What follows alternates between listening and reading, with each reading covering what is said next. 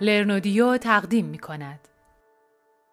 بانکداری شناختی میگه بانک در واقع یه سیستمه که علاوه بر اینکه قدرت حسگری، استدلال، یادگیری و اقدام داره از یه سطح بالاتری از شناخت و درک هم برخورداره و بیشتر به انسان و ساختار تفکرش نزدیک میشه. همون افق نهایی یا مدینه فاضله که هر سیستمی که به سمت هوشمندی حرکت می‌کنه واسه خودش متصوره. نزدیک شدن به قدرت ادراک انسان.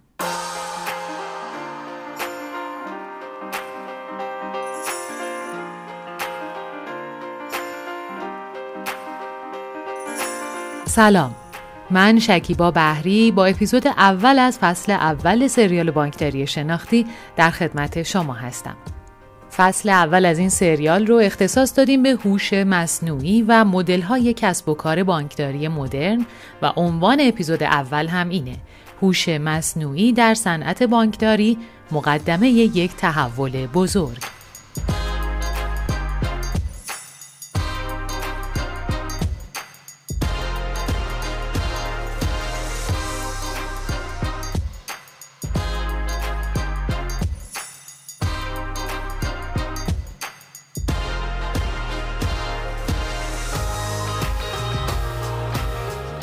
برای اینکه با سریال بانکداری شناختی بیشتر آشنا بشید اول باید بگیم که بانکداری شناختی چیه بانکداری شناختی نسل بعدی بانکداریه که روی شونه های بانکداری دیجیتال سواره. ما تو لرنودیو برای اولین بار سریال صوتی بانکداری شناختی رو تهیه کردیم که به زودی توسط اصر پرداخت پخش میشه.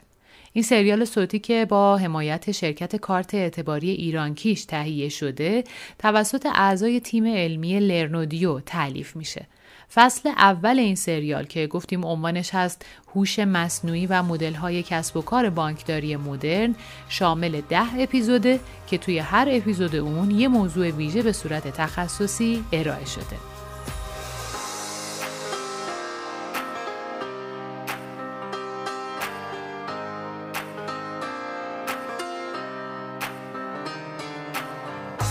تهیه کننده لرنودیو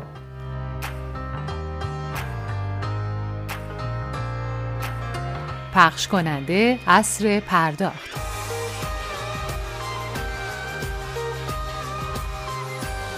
مدیر اجرایی عبدالله افتاده.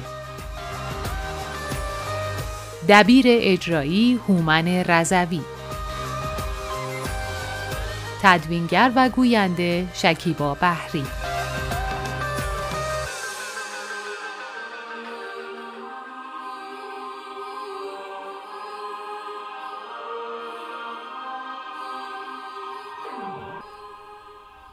حامی این برنامه پات لایف اولین نرم افزار موبایلی با رویکرد پلتفرم اکوسیستمیه. پاتلایف با سایر اپلیکیشن ها و super app هایی که می‌شناسید تفاوت داره. این نرم افزار فراتر از یه اپلیکیشن پرداخت معمول یا super app های رایج کشوره و اصولا اومده بر پایه اقتصاد اشتراکی و اقتصاد خلاق انواع خدمات و محصولات مورد نیاز روزمره و خاص رو در دسترس کاربران قرار داده. پاتلایف تو تمام رویکردهاش حامی، جامع و امن بودن رو همواره به همراه خواهد داشت. حال خوب زندگی رو با پاتلایف لمس کنید.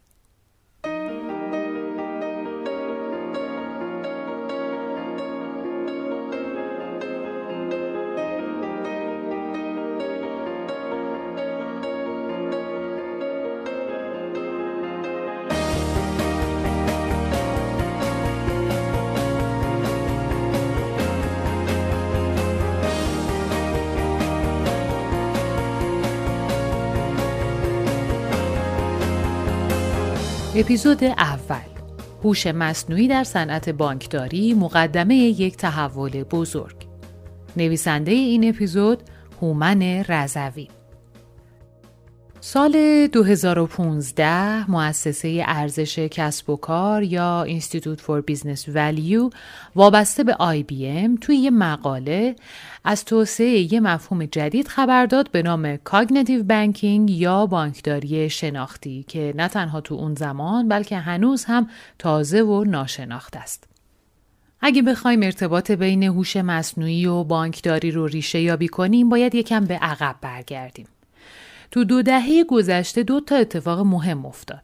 فناوری هوش مصنوعی هم برای اولین بار مطرح شد و هم خیلی پرشتاب شروع به رشد کرد. از یه طرف هم کسب و کارها یکی پس از دیگری دیجیتال شدن. این دوتا اتفاقو که بذاریم کنار اهمیت خدمات بانکداری و پرداخت که خب زیرساخت اصلی برای توسعه اقتصادی به حساب میاد باعث شد که پیوند عمیقی بین فناوری هوش مصنوعی و بانکداری به وجود بیاد و هر روزم محکمتر بشه. اصولا هوش مصنوعی تو هر صنعتی که وارد شده تونسته تحولات بزرگی ایجاد کنه و خب تو صنعت بانکداری هم همونطوری که قابل پیش بینی بود همین روند رو طی یک دهه اخیر طی کرد. مخصوصا بعد از بحران مالی سال 2008 خب تو اون زمان هم دیدیم که تو فضایی که رگولاتورها نرخ بهره رو به شدت کنترل می‌کردن و بانک های مرکزی هم نظارتشون رو بانک ها رو شدیدتر از قبل کرده بودن بانک ها بسیار پرچالشتر از گذشته داشتن با هم رقابت می‌کردن. حالا از اون طرف هم تحولات فناوری داره به سمتی میره که تجربه مشتریان بیش از گذشته در اختیار تازه واردان بازاره یعنی کمپانی های فناوری تو همچین شرایطی بانک چاره ای ندارن جز اینکه در گنجینه هاشون رو باز کنن و ازش استفاده کنن. گنجینه ارزشمندی که این روزا همه ارزشش رو می‌دونن و به دنبالشن. داده یا همون دیتا. اینجاست که نقش علوم شناختی و هوش مصنوعی خودشو نشون میده. چون فقط علوم شناختی و هوش مصنوعی هستند که می‌تونن به کمک بانک ها بیان و این گنجینه داده رو برای بانک ها تبدیل کنن به ارزش و ثروت. خب بریم سراغ این که اولین بار بانک شناختی کی و توسط چه کسی معرفی شد. تو همون سال 2015 چند تا از مدیران رده میانی و ارشد آی بی ام که تو مناطق مختلف جهان فعال بودن یه مقاله منتشر کردن که توش این مفهوم رو یعنی بانک شناختی رو معرفی کردن. کیا بودن؟ جیم بریل، نیکولاس دروری، آلان هارپر و لیخت ویگل. کار دیگه ای که کردن این بود که تو همون مقاله و البته مقاله های بعدیش اومدن مشخصات بانکداری شناختی رو هم عرضه کردن. بعد از اون سالها درباره موضوع صحبت شده و به نظر می‌رسه که مدیران بانکی هم ازش مطلع باشن اما اینکه چقدر اطلاع دارن رو بعدها تو سال 2020 طی یه تحقیق متوجه شدیم. همین سال گذشته مؤسسه PwC اومد یه مصاحبه ای انجام داد با مدیران عامل بانک ها و مؤسسات مالی. چیزی که این مصاحبه رو جالب می‌کنه اینه که نتیجهش خیلی با تصوری که داریم جور در نمیاد. کمتر از نصف مدیران یعنی فقط 44 درصدشون بودن که براشون روشن بود این موضوع که هوش مصنوعی و روباتیک تا چه حد می‌تونه تو بهبود تجربه مشتریانشون کمک کنه. تازه شاید واضح ترین کاربرد هوش مصنوعی و روباتیک تو کانال ها و بهبود تجربه مشتریه. این فناوری ها کاربردهای دیگه هم داره که می‌تونه تمام اجزای مدل کسب و کار بانک رو متأثر و بهتر بگیم متحول کنه. پس نباید فکر کنیم چون دو دهه از عمر این مفاهیم میگذره دیگه همه دست کم مدیران بانکی بهش مسلط هستن و بقیه رده ها هم باید دیگه حداقل ها رو بدونن. یه نگاه به اون آمار 44 درصدی و یه نیم نگاهی هم به اوضاع بانکداری به خوبی نشون میده که ما نیاز داریم به مسئله بانکداری شناختی به عنوان یک پارادایم جدید از زوایای مختلف و با یه نگاه 360 درجه بپردازیم و مختصاتش رو مشخص کنیم. به همین دلیلم بود که این سری پادکست ها تولید شد تا این نیاز رو بتونیم تا حدی رفع کنیم. البته بجز مطالب آموزشی مشخصی که این اپیزودها دارن مخاطبان سریال صوتی بانکداری شناختی هم یه سری سوالاتی رو مطرح کردن که ما سعی می‌کنیم به اونا هم بپردازیم و تو اپیزودهای بعدی روی پاسخهای اونها هم تمرکز کنیم. خب برگردیم سراغ مقاله. بعد از بررسی وضعیت موجود نویسنده این مقاله میره سراغ نگاه کلی به بانکداری شناختی. موضوع رو هم با طرح چند تا سوال آغاز می‌کنه و میگه اول از همه باید با این سوال کلی شروع کنیم که اصولا بانکداری شناختی چیه؟ مرزش با بانکداری الکترونیک و بانکداری دیجیتال دقیقا کجاست؟ و باید مشخص کنیم که ما در حال حاضر کجای کاریم و بانکداری ما چه فاصله ای با بانکداری شناختی داره. و سوال مهمتر این که آقا ما اصلا بانکداری شناختی رو فهمیدیم و ازش استفاده هم کردیم. حالا بانکداری شناختی و استفاده از فناوری های هوش مصنوعی و علوم شناختی تو بانکداری چه تغییراتی تو مدل کسب و کار بانک ها ایجاد می‌کنه که احتمالا بانک ها دیگه نه به اختیار خودشون بلکه به ناچار باید به سمتش حرکت کنن. سوال دیگه اینه که این تحرکات از سال 2015 تا حالا تا چه حد پیش رفته و کدوم بانک ها تو دنیا سکانشون رو به این سمت چرخوندن؟ اینا سوالاتیه که توی سریال بانکداری شناختی با جزئیات بسیاری بهش پرداختیم.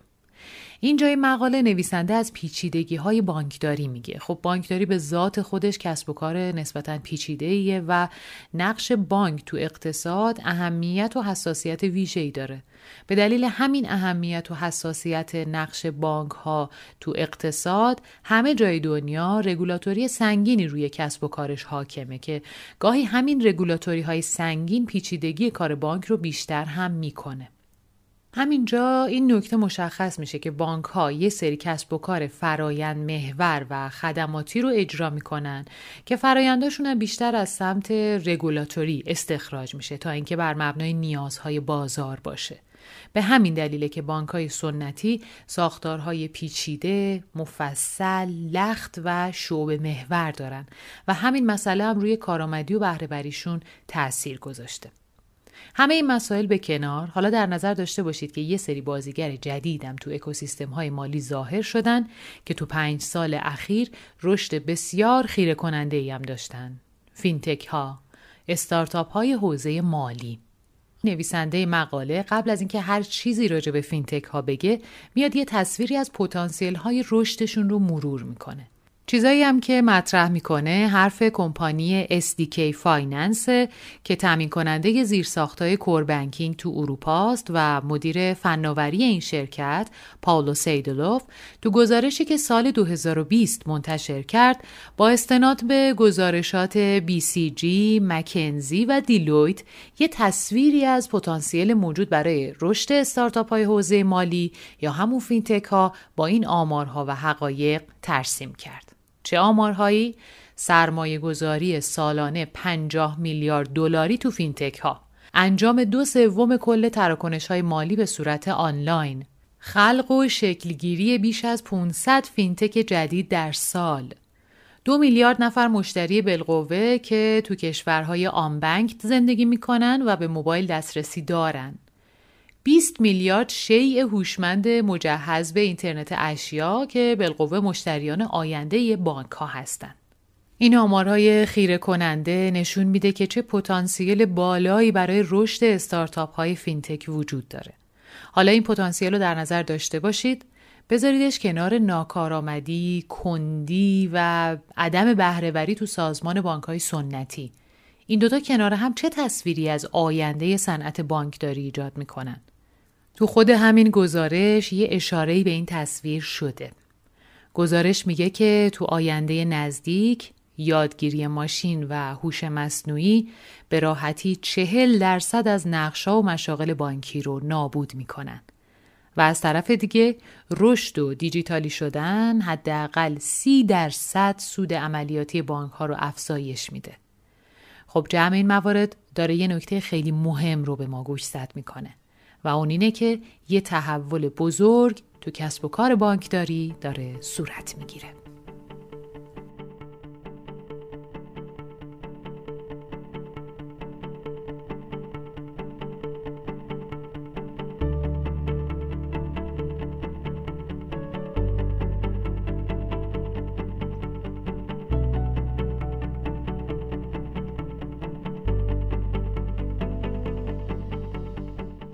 خب بریم سراغ خود هوش مصنوعی. نویسنده مقاله تو این بخش هم تاریخچه پیدایش هوش مصنوعی رو آورده، هم از رشدش گفته و هم سیستم هوشمند رو معرفی کرده. اولین بار هوش مصنوعی با همین عنوان کجا مطرح شد؟ اواسط قرن بیستم بود که برای اولین بار با تلاش های آلن تورینگ و کلود شانون این عنوان تو کنفرانس کالج دارتموس شکل گرفت. البته که دانشمندانی مثل ماروین مینسکی و جان مککارتی هم تو این موضوع نقش اصلی رو داشتن. این علم در مقایسه با سایر علوم جدید و نوپا محسوب میشه و در واقع میشه اونو زیر مجموعه علوم کامپیوتر دونست البته خب دانشمندان حوزه فلسفه علوم شناختی عصب شناسی و پزشکی مغز و اعصاب هم تو توسعهش دخالت دارن در مورد رشد هوش مصنوعی هم که خب بر همگان واضح و مبرهنه که تو دو دهه اخیر همونطور که فناوری های دیجیتال رشد کردن و توان پردازشی پردازشگرها افزایش پیدا کرد و حجم حافظه های کامپیوتری کم شد ابزارهای مبتنی بر هوش مصنوعی هم به سرعت رشد پیدا کردن و تو بعضی حوزه ها حتی فراگیر و تجاری هم شدن. خب دم دستی ترین و ساده ترین مثالش همین دستگاه های خودپردازه که تا چشم هم زدیم نزدیک نیم قرنه که تو صنعت بانکداری داره ازشون استفاده میشه و در واقع یه سری ربات الکترومکانیکی هستن. خودپردازها کانال های جدید ارتباط با مشتری که همه شاهد بودیم که چه حجم عظیمی از عملیات پرتکرار بانکی رو از شعب بانک ها خارج کردن. برد کینگ یه آینده پژوه سرشناسه که نظریه نسلهای بانکداری رو مطرح کرده و معتقده که در بانک سه کانالهای بانکی به کلی از فیزیک و جغرافیا مستقل شدن و دیگه دارن بر بستر دیجیتال شکل می‌گیرن. تو همین دور است که استفاده از ابزارهای هوش مصنوعی مثل ربات‌های هوشمند سایبری یا سیستم‌های توصیه‌گر تو بانک‌ها توسعه پیدا می‌کنن تا بتونن تجربه مشتریان رو بهبود ببخشن. قبل از هر چیز باید بدونیم که سیستم هوشمند چه جور سیستمیه و چه تعریفی داره. یکی از تعاریف کلاسیکی که تو متون علمی برای سیستم هوشمند وجود داره استفاده از تست تورینگه به این شکل که تو این تست یه داور انسانی شروع می‌کنه به مصاحبه و پرسش و پاسخ با سیستم. کدوم سیستم هوشمنده؟ سیستمی که بتونه به بیش از نیمی از سوالات پاسخ درست بده. اونم به طوری که داور نتونه تشخیص بده که الان داره با سیستم مصاحبه می‌کنه یا با یه انسان. در این صورته که نتیجه تست مثبته و اون سیستم یه سیستم هوشمنده. یه سیستم هوشمند از چه اجزایی تشکیل شده؟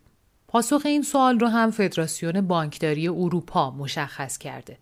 این فدراسیون تو سال 2019 اومد یه مقاله با عنوان هوش مصنوعی در صنعت بانکداری منتشر کرد که تو همون بخشای ابتداییش اجزای یه سیستم هوشمند رو ترسیم کرده این مقاله و یه سری مقاله مرجع دیگه همگی اجزای یه سیستم هوشمند و تو چهار بخش از هم تفکیک کردن. خب خیلی جالبه که این تقسیم بندی با چیزی که تو فیزیولوژی بدن انسان هست هم تطابق داره. این چهار بخش چیا هستن؟ حس کردن یا sense، استدلال یا reason، یادگیری یا learn و اقدام یا اکشن. یه بررسی هم بکنیم ببینیم که هر بخش چطور کار می‌کنه. خب گفتیم که تو سیستم های هوشمند یه قسمت هایی وجود داره که به حسگری یا sensing مربوطه. درست مثل حواس پنجگانه انسان. تو این بخش از یه سیستم هوشمند داده ها از محیط وارد سیستم میشن. یه سری فناوری و الگوریتم تو این بخش وجود داره مثل بینایی ماشین یا computer vision، پردازش زبانهای طبیعی، پردازش تصویر، اینترنت اشیا و بیومتریک ها. تو بخش استدلال بر اساس داده های ورودی و با استفاده از منطق و یه سری قواعد از پیش تعریف شده نتیجه گیری های منطقی شکل می‌گیره. البته استدلال خودش انواعی داره که جلوتر راجبش صحبت می‌کنیم. تکنیک ها و الگوریتم های یادگیری ماشین هم میاد تو بخش یادگیری که میشه به دو دسته کلی یادگیری با ناظر و بدون ناظر تقسیمش کرد. یکی از تکنیک های بسیار قوی برای یادگیری تو دنیای هوش مصنوعی الگوریتم های یادگیری تقویتی یعنی یادگیری مبتنی بر پاداش و جریمه است. معروف ترین روش های یادگیری ماشین هم تکنیک های رگرسیون، خوش بندی، بازشناسی الگو، شبکه های عصبی و نظایر اون هستند. البته تو چند سال اخیر روش یادگیری عمیق هم بسیار مطرح و پرطرفدار شده. یادگیری عمیق با الگوبرداری از مدل نورون های مغز و ایجاد شبکه های عصبی گسترده برای استخراج ویژگی های داده و یادگیری از اونها ابداع شده. پس شد حسگری و استدلال و یادگیری و نهایتا تو بخش چهارم از سیستم های هوشمند بخشی هست که سیستم نتایج حاصل از استنتاج و یادگیری خودش رو به محیط برمیگردونه و در واقع با محیطش یا مخاطبش وارد تعامل میشه. تکنیک های روبوتیک و فناوری های مرتبط با اون مثل پاسخ دادن، حرف زدن یا حرکت کردن همگی تو این بخش قرار می گیرن. برد کینگ تو فصل هفتم کتاب بانک چهارش سعی می‌کنه در مورد استفاده از هوش مصنوعی تو بانکداری هم توضیح بده. اینکه بانک ها با مدلی که بهش اشاره کردیم چطور باید شبکه های حسگری خودشون رو که همون کانال های ارتباط و تعامل با مشتری هستن تقویت کنن تا بتونن حد اکثر داده رو از مشتری جمع آوری کنن و ذخیره کنن. بعد توضیح میده که چطور الگوریتم های هوشمند می‌تونن به بانک ها کمک کنن که الگوهای رفتاری مشتریان رو یاد بگیرن. همون بحث یادگیری و بر مبنای اون استدلال کنن و تصمیم گیری هاشون رو انجام بدن. تصمیمم که میگیم منظورمون تصمیم گیری بر مبنای استدلال درست و یادگیری دقیقه. این رو هم مشخص می‌کنه که این تکنیک های روبوتیک از چه راهی به بانک ها کمک می‌کنن که تعامل دو طرفه با مشتریان برقرار کنن.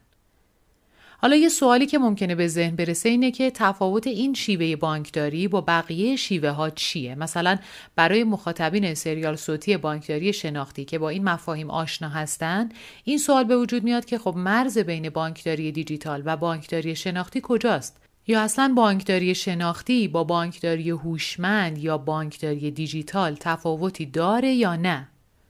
جواب مثبته. بله اینا با هم یکی نیستن. ساده بخوام بگم همونطور که هوش یه بخشی یا زیر مجموعه ای از شناخته بانکداری هوشمند یا دیجیتال هم بخشی از بانکداری شناختیه.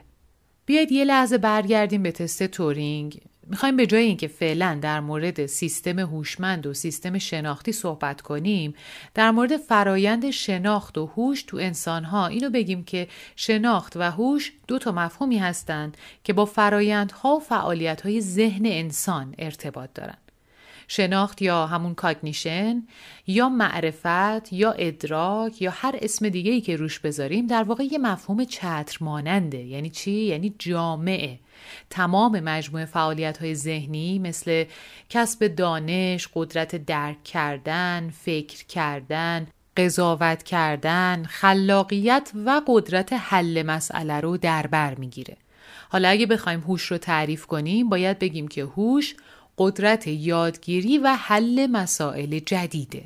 مشخصه دیگه بانکداری دیجیتال و بانکداری هوشمند مقدمه ای هستند برای بانکداری شناختی. یکم بیشتر بخوایم بانکیشو بگیم اینطوری میشه که تو بانکداری شناختی بانک در واقع یه سیستمه که علاوه بر قدرت حسگری، استدلال، یادگیری و اقدام از یه سطح بالاتری از شناخت و درک برخورداره. همینجاست که بیشتر به انسان و ساختار تفکرش نزدیک میشه. یعنی چی؟ یعنی یه بانک شناختی علاوه بر هوش شخصیت داره هویت داره درک داره خلاقیت داره می‌تونه قضاوت کنه می‌تونه دانش کسب کنه و مهمتر از همه قدرت فکر کردن داره. شاید به نظر خیلی پیچیده و دور از ذهن بیاد ولی افق نهایی یا اون مدینه فاضله ای که هر سیستمی که به سمت هوشمندی حرکت می‌کنه واسه خودش متصور میشه همینه. نزدیک شدن به قدرت ادراک انسان. پس با توجه به همه چیزایی که گفته شد تصویری که میشه از بانکداری شناختی ارائه کرد ساختن یک سیستم متمرکز یا توضیح شده است که مجهز به فناوری های مدرنه که یه ویژگی خاص داره. می‌تونه به ازای هر مشتری خورد یا کلان بانک شخصیت متمایز و متناسب با اون رو خلق کنه. می‌تونه به مشتری فکر کنه راه حل نوین برای مسائلش ارائه بده، مشتری رو احساس کنه و در مجموع سطح بالایی از ادراک رو برای مشتریان خودش قابل لمس بکنه. گفتیم بانکداری دیجیتال و بانکداری هوشمند مقدمه بانکداری شناختی هستند دیگه یعنی قاعدتا با تکامل بانکداری دیجیتال و بر پایه توسعه الگوریتمای هوشمنده که بانکداری شناختی شکل می‌گیره یه اتفاق خوبی که افتاده اینه که ما یه سرعت بی سابقه رو برای حرکت به سمت بانکداری دیجیتال حس کردیم. شاید مثبت ترین جنبه بحران کووید 19 همین باشه. همه شاهدیم که تو دوران بعد از بحران کووید 19 که تو سال 2020 در جهان فراگیر شد سرعت تحولات دیجیتال و حرکت به سمت بانکداری دیجیتال که خب گفتیم دیگه مقدمه بانکداری شناختیه نسبت به قبل از این دوران شتاب بیشتری گرفته.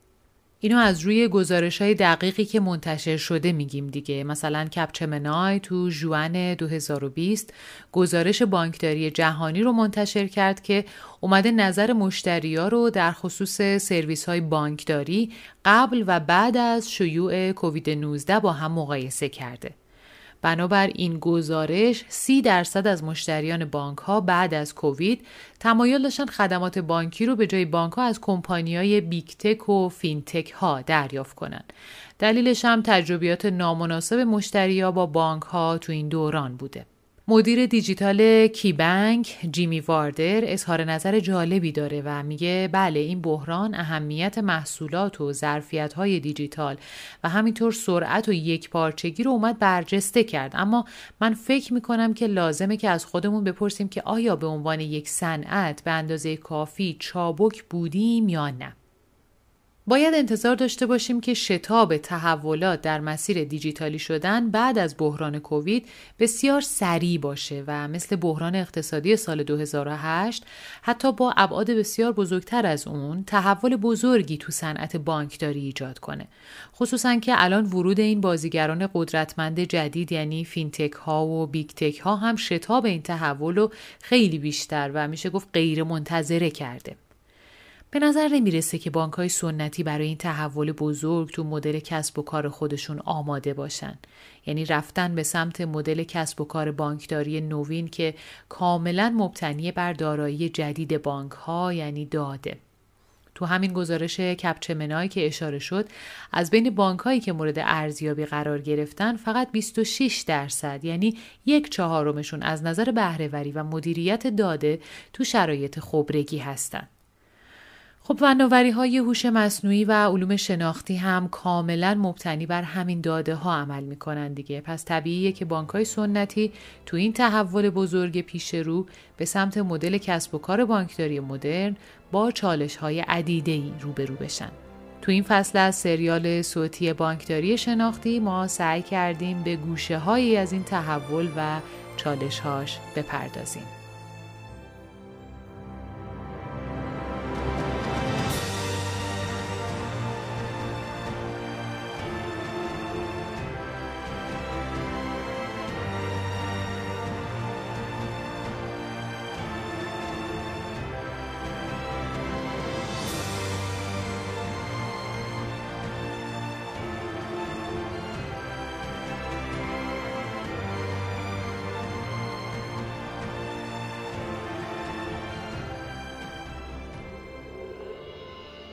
شما اپیزود اول از سریال بانکداری شناختی رو شنیدید. توی این اپیزود در واقع ما فقط یه مقدمه ای از فناوری هوش مصنوعی گفتیم و تحولی که این فناوری تو صنعت مالی و بانکی ایجاد می‌کنه و همینطور مرز بین بانکداری دیجیتال و بانکداری شناختی رو ترسیم کردیم. این مژده را هم میدیم که تو اپیزودهای بعدی فصل اول از سریال صوتی بانکداری شناختی تأثیری رو که فناوری هوش مصنوعی و علوم شناختی رو مدل کسب و کار بانکداری مدرن داره اونم تو تمام اجزای مدل کسب و کار بررسی کنیم. بعد نیز همین ابتدای کار یه مروری روی موضوع اپیزودهای فصل اول داشته باشیم. تو اپیزودهای بعدی فصل اول تأثیرات یا بهتر بگم تحولاتی رو که هوش مصنوعی تو مدل درآمدزایی بانک ها ایجاد می‌کنه رو بررسی و ارائه می‌کنیم. علاوه بر تحولات تو مدل درآمدزایی بانک ها، تحولات ناشی از ورود این فناوری ها به سازمان بانک و هوشمندسازی فرایندها رو روی ساختار هزینه های بانک هم مورد بررسی قرار میدیم. تو دو اپیزود به شکل مفصل در خصوص محصولات بانکی مبتنی بر فناوری های هوش مصنوعی صحبت می کنیم و تحولاتی رو که تو کانال های بانکی و بهبود تجربه مشتریان ایجاد خواهد کرد بررسی می کنیم. مدیریت ریسک تو بانکداری و ارتقایش توسط فناوری های هوش مصنوعی و تحلیل داده موضوع یکی دیگه از اپیزودهای این فصله. از اونجا که یکی از مهمترین منابع کسب و کار بانکداری سنتی بدون تردید سرمایه های انسانیش هستند که خب باید تو تحولات فناورانه پیش رو مهارت هاشون رو ارتقا بدن و نیاز به یه تحول بزرگ دارن تو یه اپیزود از این فصل سعی می‌کنیم که یه تصویر همه جانبه از آینده مشاغل بانکی و تخصص های مورد نیاز تو بانکداری مدرن با ورود فناوری هوش مصنوعی رو ارائه بدیم. نقش بازاریابی تو بانکداری هم خب بر هیچ کس پوشیده نیست. بازاریابی تو بانک ها همیشه بخش بزرگ و پرهزینه که تو عصر جدید با روش های بازاریابی دیجیتال تو بانکداری خورد کاملا متحول شده. تأثیر فناوری های هوش مصنوعی و علوم شناختی تو بازاریابی بانک ها هم عنوان یکی دیگه از قسمت های فصل اوله که توش این موارد رو به تفصیل بررسی می‌کنیم. همونطور که اشاره هم شد کسب و کار بانکداری به طبع اهمیت بالایی که داره خب بسیار highly regulated هست و رگولاتورهای مالی و بانکی خیلی نقش موثری تو این کسب و کار دارن. حالا با در نظر گرفتن تحولاتی که فناوری های نوین دارن ایجاد می‌کنن و خصوصا با ورود بازیگران جدید از دنیای فناوری یعنی fintech ها و big tech ها دیگه نیاز به یه رگولاتوری هوشمند بیشتر از قبل حس میشه. همینطور استفاده از همین فناوری هوش مصنوعی توی تنظیم مقررات و نظارت بنابراین یه اپیزود از این فصل رو هم به هوش مصنوعی و بانکداری مرکزی یا سنترال بانکینگ اختصاص دادیم. تو مسیر تحول و پیشرفت هیچ وقت نباید پیشروها رو نادیده گرفت. بررسی نمونه های موفق و حرکت فینتک ها و بانک های پیشرو در جهان به سمت فناوری هوش مصنوعی بسیار حائز اهمیت و به همین خاطر سعی کردیم تو تمام بخش ها به نمونه های جهانی به صورت مستند ارجاع بدیم. علاوه بر اینها تو فصل اول از سریال صوتی بانکداری شناختی تو سه تا اپیزود دیگه هم fintech های مبتنی بر هوش مصنوعی رو بررسی کردیم. بانکداری مدرن تو آسیا و توی آمریکای شمالی رو با بررسی بانک های سنتی، neo bank ها و fintech هایی که از هوش مصنوعی تو توسعه محصول و کانال استفاده کردن مورد بررسی قرار دادیم. خیلی سعی کردیم موضوعات این اپیزودها رو طوری انتخاب کنیم که یه تصویر کلی و تقریبا کامل از بانکداری شناختی برای شما ایجاد کنه. من و همکارانم توی لرنودیو امیدواریم از شنیدن تک تک اپیزودهای سریال صوتی بانکداری شناختی لذت ببرید و مطالبش براتون مفید باشه.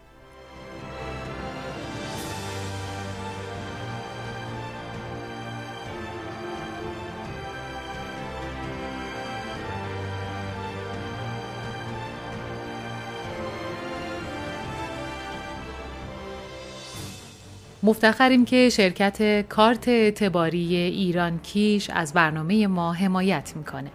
ایران کیش یکی از با سابقه ترین شرکت های صنعت پرداخته که مسئولیت ایجاد و پشتیبانی شبکه پایانه های فروش و سایر ابزارهای پرداخت و پذیرش بانک ها رو بر عهده داره. با هدف گسترش فعالیت ها در زمینه ارائه خدمات پرداخت الکترونیک به نظام بانکی، صنعت بیمه و بازارهای مالی کشور. خب به پایان این اپیزود رسیدیم نه اپیزود دیگه از فصل اول باقی مونده که ازتون دعوت می‌کنم حتما دنبال کنید پیشنهاد می‌کنم اپیزود بعدی فصل اول رو که موضوعش کاربرد هوش مصنوعی و بهبود کانالهای بانکی و تجربه مشتری از دست ندید. با ما در ارتباط باشید و نظراتتون رو به ما بگید. سپاسگزارم تا بعد.